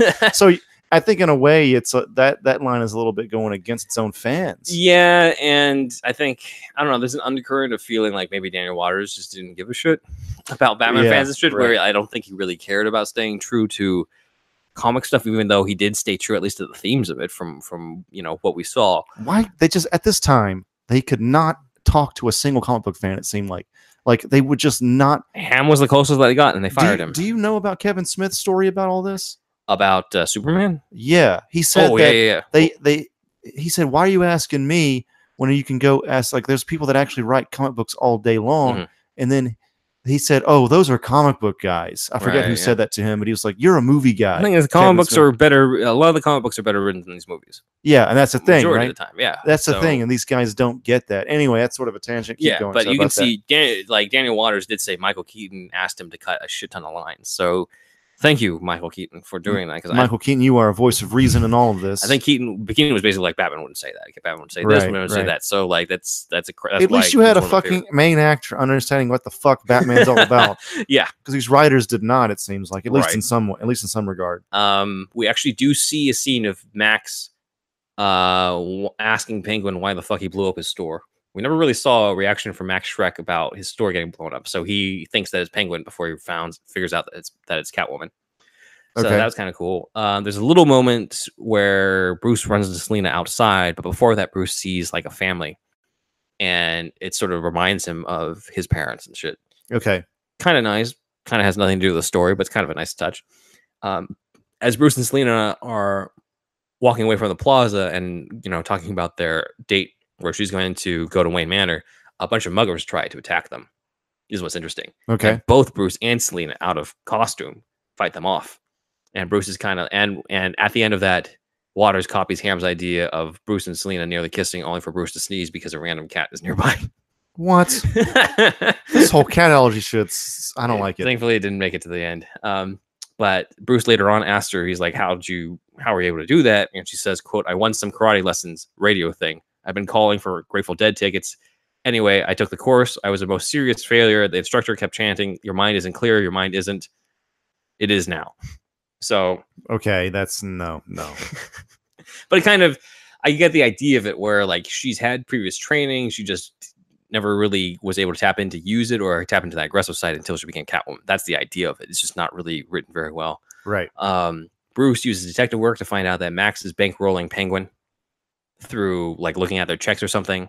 Right. Um, Waters does this other stupid ass thing where the Red Triangle Circus Gang are talking about Batman, and one clown says that he thinks Batman's family was killed in a meaningless act of violence, and he does the Bat Vigilante thing out of revenge. And the Sword Swallower tells him nobody wants to hear your boring theories about Batman. okay See what I mean about being self-aware to the point of just being just turning you off. Yeah Uh, Batman gets framed for killing the Ice Princess. At one point, Ba- Batman tells Penguin, "quote Drop the umbrella. Your feelings of impotence have gone too far." Yeah. Anyway, similar scene. Batman lands in a crowd uh, with a glider, and he lands once again to an angry mob who want to una- unmask him, and a gas comes out of the Batman breastplate that helps him escape. But I can't credit Waters for that because he basically lifted that from the Hamm draft. but he's going over that's his job at this point though right not to rewrite Well, to yeah, he- actually he is just revise just script. and, and use stuff, but it, it was a complete. It feels like a page one rewrite because Okay. there's no Raven statues, none of the rich guys are in Oh, there. You know what I mean? right, so it's like eh, it, a story's technically written by him. It's, he's credited for it, but it's also not by him, and so like it's it's kind Well, of they both share scre- credit though They both share. They both share credit. It's just me preferring the hamm draft to the point where whenever I see Yeah. stuff that's from the hamm draft in this, all it does is make me remember the superior script. So Penguin takes over the Batmobile, as in the movie okay and uh, there's a bit of a different ending where in the middle of it we cut to a mechanic workshop where we meet a scruffy teen who we referred to as the kid says, quote, is swiping is sweeping the grimy floor of a small, gloomy car repair garage. He wears a wildly tattered grease monkey uniform and a blurring Walkman, which prevents him from hearing the sounds of shouts and sirens. He's like, I don't know why I keep reading this stuff, and for whatever reason, he's reading a Batman comic book. The Batmobile. Okay, Yeah. all right. Because I guess they make comic books out of Batman too. It's world. it's uh, too- it's a little too much, I think. Very but- self-aware, right, as I Yeah, said. yeah. So the Batmobile arrives, and Batman's like, "I need your help." And so the kid like does a he, this kid does a once over of the car, and he find he tells you know as he's trying to look over the Batmobile, he tells Batman how much he admires him, and he's like, you know, I'm trying to get into vigilante business myself. I'm taking on like shoplifters and muggers. So he's kind of like referencing the Hamm draft again. Okay. Uh, the kid, as he's called, he's never called Dick Grayson in this. He's just called the At kid. all. No, the kid finds the device that Penguin was using to take control. And as he finds it, the circus gang shows up and Batman and the kid fight them off in the mechanics thing. And Batman's like, you better get into the car. So the kid gets behind the wheel of the Batmobile and with Batman next to him and they drive off. And during the chase, that's when Batman tells him to turn on the switch that creates the Batmobile to turn to the Bat missile. Okay. And the kid Alright. helps Batman escape. And then he like gives That's Batman the official name of it. That's what the that's what the, the, Bat the missile. toys yeah, were I, I think so. shit. Yeah. Yeah. I think it's called the Bat Missile. He gives Batman his card if he ever needs him, and then as the Bat- Batman takes off in the Bat Missile, a bunch of kids friends show up and ask him, like, "Did you see what happened, man? Batman was there." And the kid's Right. like, "I was part of it. I was in the. You know what? Never mind." And then as Yeah. he does it, he quote unquote he brushes his chest, smooths off some grease that reveals an enigmatic R on his uniform. Okay. So uh, there were some rumors On his mechanics uniform. on his mechanic, yeah, because he's a Yeah. car mechanic yeah, in this version Yeah. Yeah. Kind of a weird reimagining of it. There were rumors. I heard rumors. I don't know how much of this is just fan fiction of Yeah. what would make more sense, but there was rumors that Robin was actually going to start out as a Red Triangle Circus Gang member, only to find out that Penguin killed his parents, and This then go against Penguin. bad. That's not bad. That's a better idea Yeah. than this random mechanic bullshit. but yeah, yeah. yeah. Yeah. Um, once again, Alfred says Commissioner Gordon called to warn us that Batman will probably try to attack the elite of the city. Bruce says, "What did you tell him?" Alfred said, "I told that told him that since you are in fact Batman, that this does not pose a problem." So again, lifting the lines from him. Uh, that didn't make it into the final movie. So Okay. it's a great line, it's just not in the movie. Uh, Alfred criticizes Batman for letting the kid drive the Batmobile. And Bruce Wayne, that's when Bruce Wayne brings up the whole, like, well, who let Vicki Vale into the Batcave type of thing. yeah. Uh, there's no okay. So here's where it's different. In the final movie, they go to the Batcave, and Penguin has the whole speech, and DJ Bruce puts on the whole recording type thing. Yeah. yeah. There's no recording in this. Uh, The only recording that comes up is Bruce reveals, "I sent a Christmas gift to Max Shreck," and it's it's basically a bug. He's bugged Max Shreck's office, Okay. and he's basically sent the evidence that Max Shreck is connected to the Penguin and the Red Triangle Circus Gang to the mayor to try to get Max in trouble. So the mayor bursts into Max's office, and he's like, you know, you know, what are you doing? Why are you behind all this? And this is where you reveal Max's end game. He says, he basically tells the mayor, you know, you rejected me. You rejected the PowerPoint. You betrayed me, admittedly slightly, but still a lesson had to be learned. By plucking a disgusting monster from the sewers and giving him your crown, I hopefully taught you one. And the mayor is like, but if we gave you the damn factory, like, can you stop Penguin and the crime wave? And Max says, oh, of course, Mayor, mayor Cobblepot was a joke I never intended in telling the punchline to. He was using Penguin the whole time. He was just trying to use him against the mayor so that he could finally get this power plant out. So this this makes more sense than what we got. Yeah, Yeah, wherein as yeah. opposed to him actually being an ally to Penguin and shit. So Penguin is all excited about his campaign until he goes to Max Shreck's place and finds the entire campaign headquarters have been cleared out. And Okay. then Max calls him, and Penguin's like, "I don't guess what's going on." And Max says, "People came to see you because you were a good show, but you were limited in engagement. Did you really think you'd become mayor, a freak causing a recall election? Gosh, I feel bad now. I misled you. You know, Oswald, have you ever considered doing one of those delightful professional wrestling shows?" And then he goes on to his own like, you know, cheesy dialogue and shit. But yeah, Self-aware dialogue. It's just it's like it's from a person when it's that self-aware.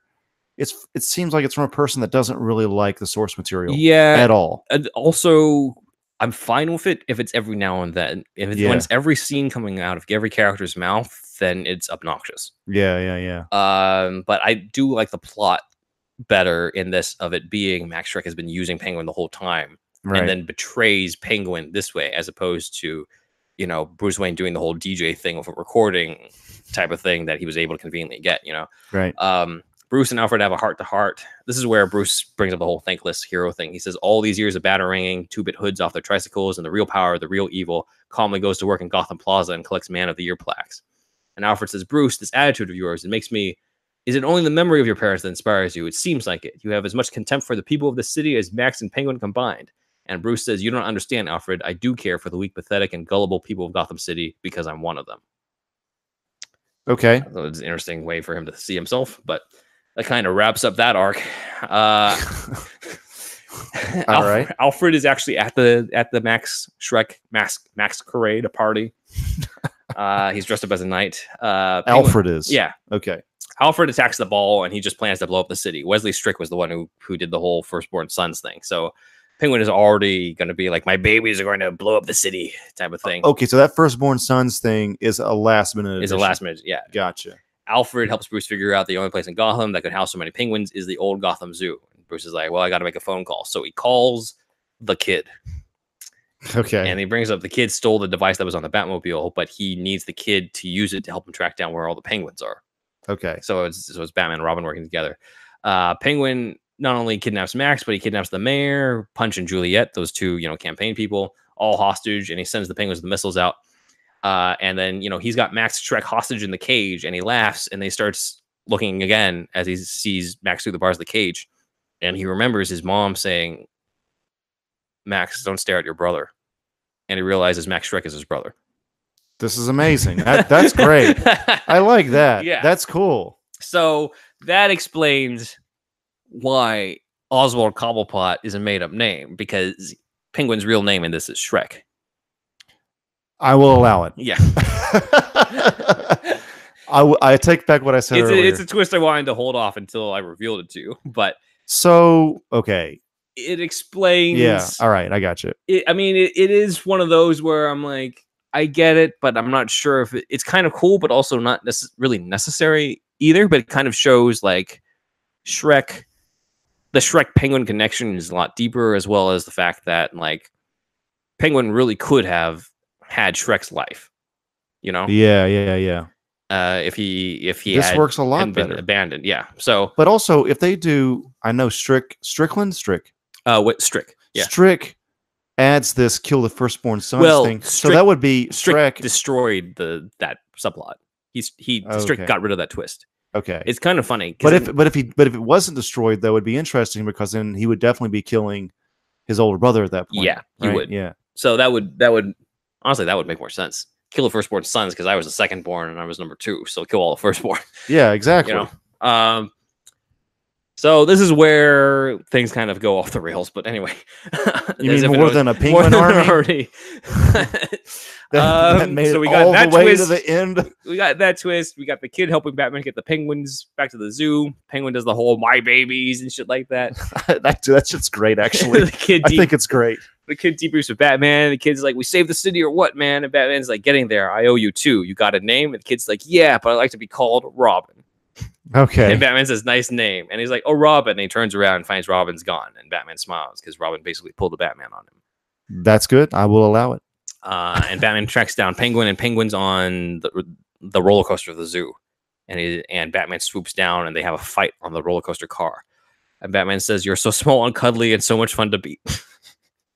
Oh my god. That's a real line. That's fucking stupid. And as they're fighting, Penguin says, All I ever wanted was the love of my fellow man and their painful destruction.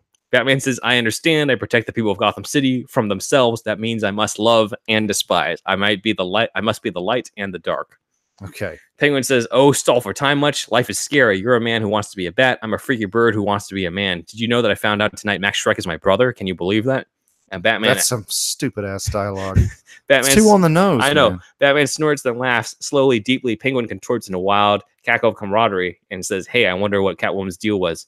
Batman says, Actually, she's my girlfriend. And Batman and Penguin laugh together. This is very killing joke like. Okay. The Batman and villain laughing together type Killing of thing. Joke was written at this point, right? Killing Joke was already written and Daniel Waters liked it. Okay. yeah, that's Um, right. Yeah. Well, I mean, Burton was a was a bigger fan of it. I think Waters is on record for liking The Dark Knight Returns, okay. um, which does have an undercurrent of the whole like satire on the public thing. But Miller was way better at writing that than Waters was. yeah. Uh, Penguin says, "You know, we could talk all night about why we do what we do, why we dress the way we do, who had the best childhood trauma, who got the worst genes, who's the real monster, and what's truly human. But hey, in the end, it all comes down to who's holding the umbrella. Any last words?" And Batman says, "Yeah, Laser Bunny." Which is the same words that Penguin used to use the pigeons on him, except in this ver- except now Batman's got the bats swarming around Penguin, and that causes Penguin to fall off the roller coaster. Uh, Batman's confrontation with Catwoman is pretty much the same. Alfred weirdly shows up while Batman is looking for Selina's body. He like puts a hand on his shoulder. Yeah, that's kind of weird. Uh, we hear Catwoman screams as Shreck is blown up too. So like it's implied that she is killed as well. Because remember that was a last minute addition Yeah, yeah, yeah. to the yeah. movie. So she was presumably killed. And then we see Penguin, and instead of the whole Penguin coming out and it's all sad and shit, and pulls out the umbrella, Penguin just kind of falls out of the roller coaster and says, "Catwoman, death is like this," and then he dies. Not as good. That's ridiculous.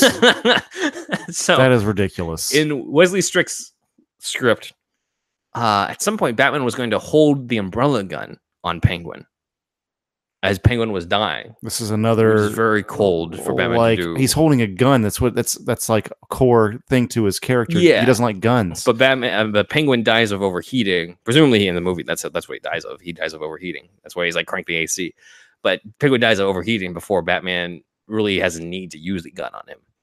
So that's how that ends. Uh, there's no again, there's no moment where Batman's name is cleared in any version of this.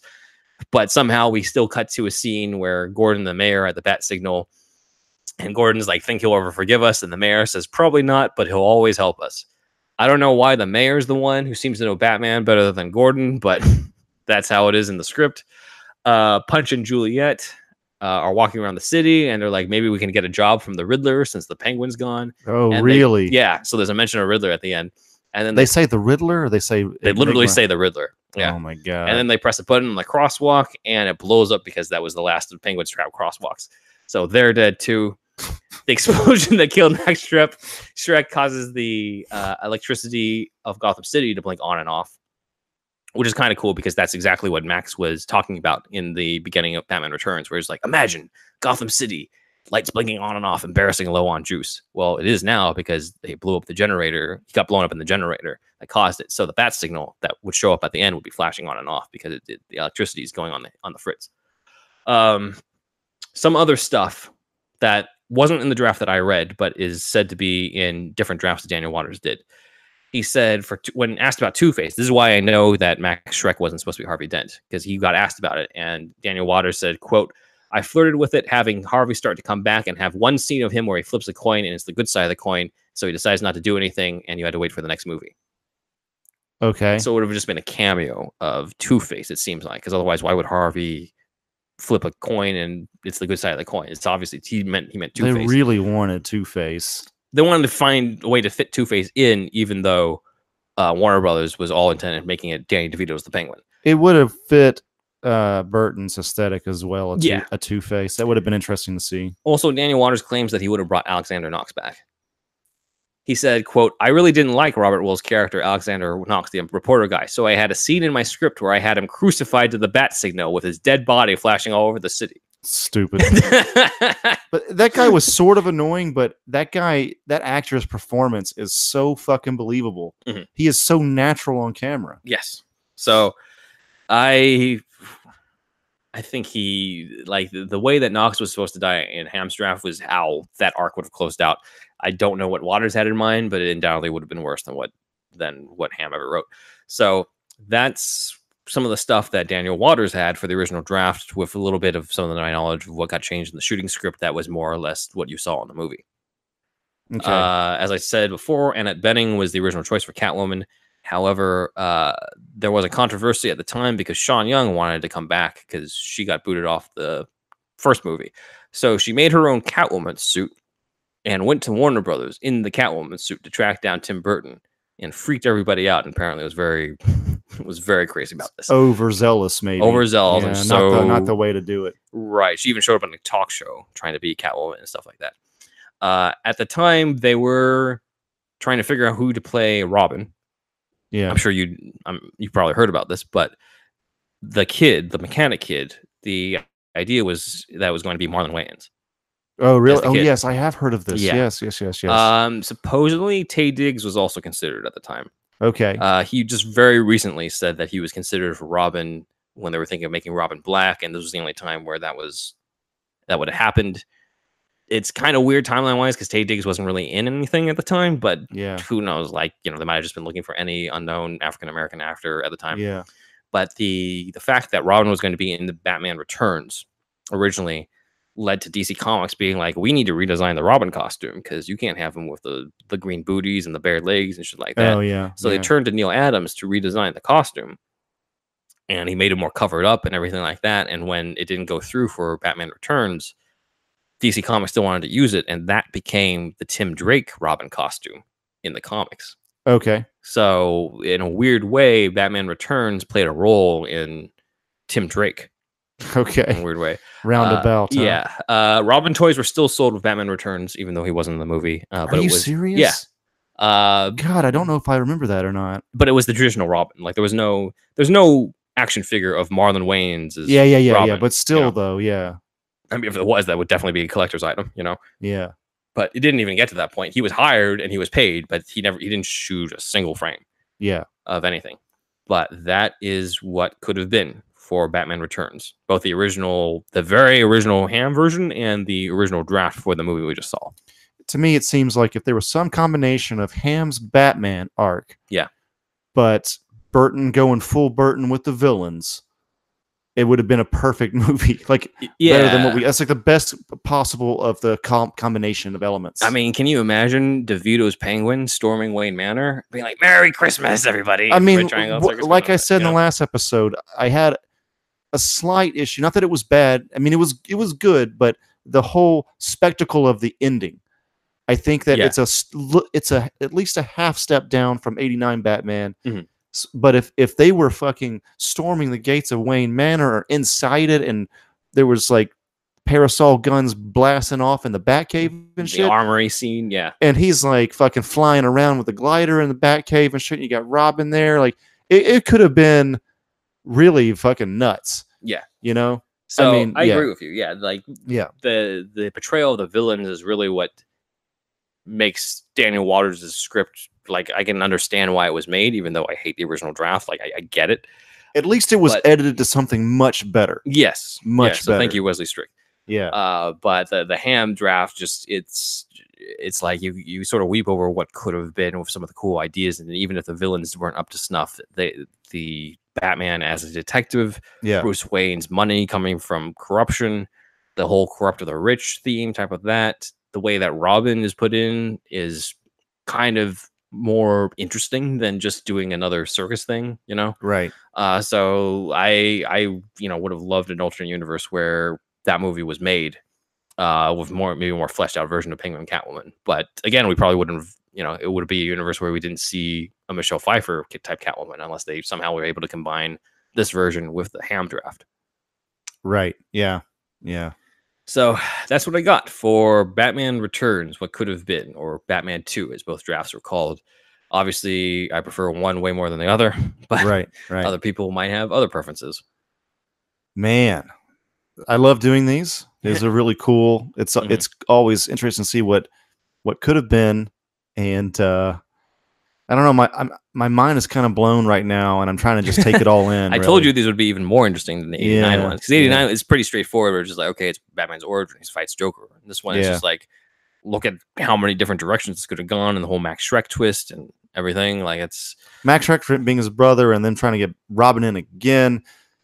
One of the most interesting things to all, all these histories, this one and the last one, is is how Robin didn't make it Yeah. again. Mhm. And like you had the, the you know Ben Affleck and um, Matt Damon in the first one, and then it. Yeah. talking about an African American Robin this time around. And uh, man, it's like that's it's it's just mind blowing. They finally get forty year old Chris O'Donnell for Batman Forever. I do wonder how history would have gone if Marlon Wayans was Robin, you know, for for Batman Returns. Even though I might not care for the characterization in the script, just the fact that you could get, you know, you get a black actor as Robin, it changes a lot of, you know, because the whole you already had a black Harvey Dent, now you got a black, you know, Dick Grayson, Yeah. presumably. Like there's Yeah. there's a lot of different directions you can go. Presumably, you could have Billy Dee Williams come back against Marlon Wayans as Robin. You know, like it's there's a lot of different directions they could have gone in. Let me ask you a question. This is a side tangent. Sure. related though. Yeah. Uh, did you think growing up that the Batman animated series Two Face was black? I didn't. I, but uh, but that's a thing though, isn't it? I, that's what I've heard people say, but I don't think he is. He looks more. I think we talked about this in a past episode. I think uh, Joey brought up that he would have cast Bobby Cannavale because Bobby Cannavale looks like Harvey Dent from the cartoon, which Can- means Cannavale would be wonderful. Cannavale. So to me, that means that Harvey Dent looks like he's an Italian dude or Italian American dude. Yeah, in the animated series. So yeah. my brother, Yeah. my adoptive brother, said that he grew up thinking that um that that that, that animated one was was black, and uh, I did not know that until I did not know people even thought of that. But then I looked it up. If you Google this, if you're also like you know uh, flabbergasted like I was right now listening to this podcast, Google it and you will find that this is a thing. People do think this. Mhm. So I yeah. yeah, I, I never thought that. And when I first heard about it, I was like, really? I considered it, and then I rewatched it. And I'm just like, I, this doesn't. He's also voiced by a white actor. Like, there's a lot of stuff that I'm just like, uh, like I don't know. Like, the, the theory is that he's like just racially ambiguous enough, plus the Billy Dee Williams connection. So I right? don't know. Because the Penguin, like Bruce Timm, was on the set of Batman Returns was he really? to draw DeVito, and that's where he drew the Penguin, uh, Batman animated series version off of. Okay, gotcha. Uh, and similar thing with Catwoman, even though Catwoman's outfit is very different from the Batman Returns one, the fact that she has long blonde hair, yeah. where and then when they did the revamp, she had short brunette hair. Okay. So it's it's that was very influenced by the the Burton stuff at the time, and of course they used the Danny Elfman theme and everything, but they they wanted that connection until later on they're just like, okay, do whatever you want because you're Bruce Right, Timm. Right. Right. so right. It, it I can I can kind of see why people might think oh like Billy Dee Williams because of the Burton connection, but I, I don't know if they Right.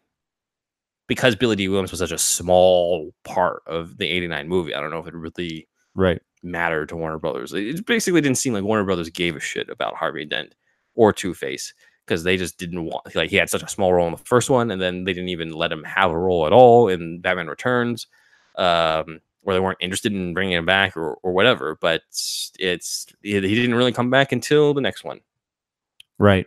Right. and that's when because Schumacher wanted him. I mean, uh, I'll preface this: there's a lot of people online being like, "Yeah, like we could have gotten Batman Forever with Michael Keaton as Batman and Marlon Wayans as Robin and Robin Williams as Riddler and Billy Dee Williams as Two Face. It would have been directed by Tim Burton." That's not really the case because Schumacher was the one who wanted Two Face, and the writers he hired for Batman Forever wanted to do the Riddler. okay. So at no point did we ever really know what Burton's ideas for the third movie would have been. He was booted off too quickly to know. There's a lot of rumors in terms of what it could have been. Some say that he would have put in the scarecrow and shit like that, but there's nothing. I if, I, I think if he actually did have an idea, we would have known by now. Like for sure, we would have known by now. right. Right. Right. Would have been taking an interview or something. Yep, exactly. So this concludes the Batman Returns deep dive, the two-parter. Mhm. We will be going into the Batman Forever deep Yes. dive, and that one's going to be interesting because I haven't seen that in a very long time. Um, looking forward to going back to 1995. mostly famous for the Seal song, um, "Kiss from a Rose." But anyway, uh, that's it. That uh, concludes this episode, and uh, please check us out on Patreon.com/slash Superhouse Podcast. It's P A T R E O N dot com slash Superhouse Podcast. Superhouse Podcast is also on Facebook, Twitter, and Instagram. And I am Thunderwolf Drew on Instagram and Twitter, and Ben I am Ben Juan Ryder on Instagram. And that's going to do it for this episode. Catch us on the next one. This is Andrew signing off. Ben signing off. Unlimited ninguém.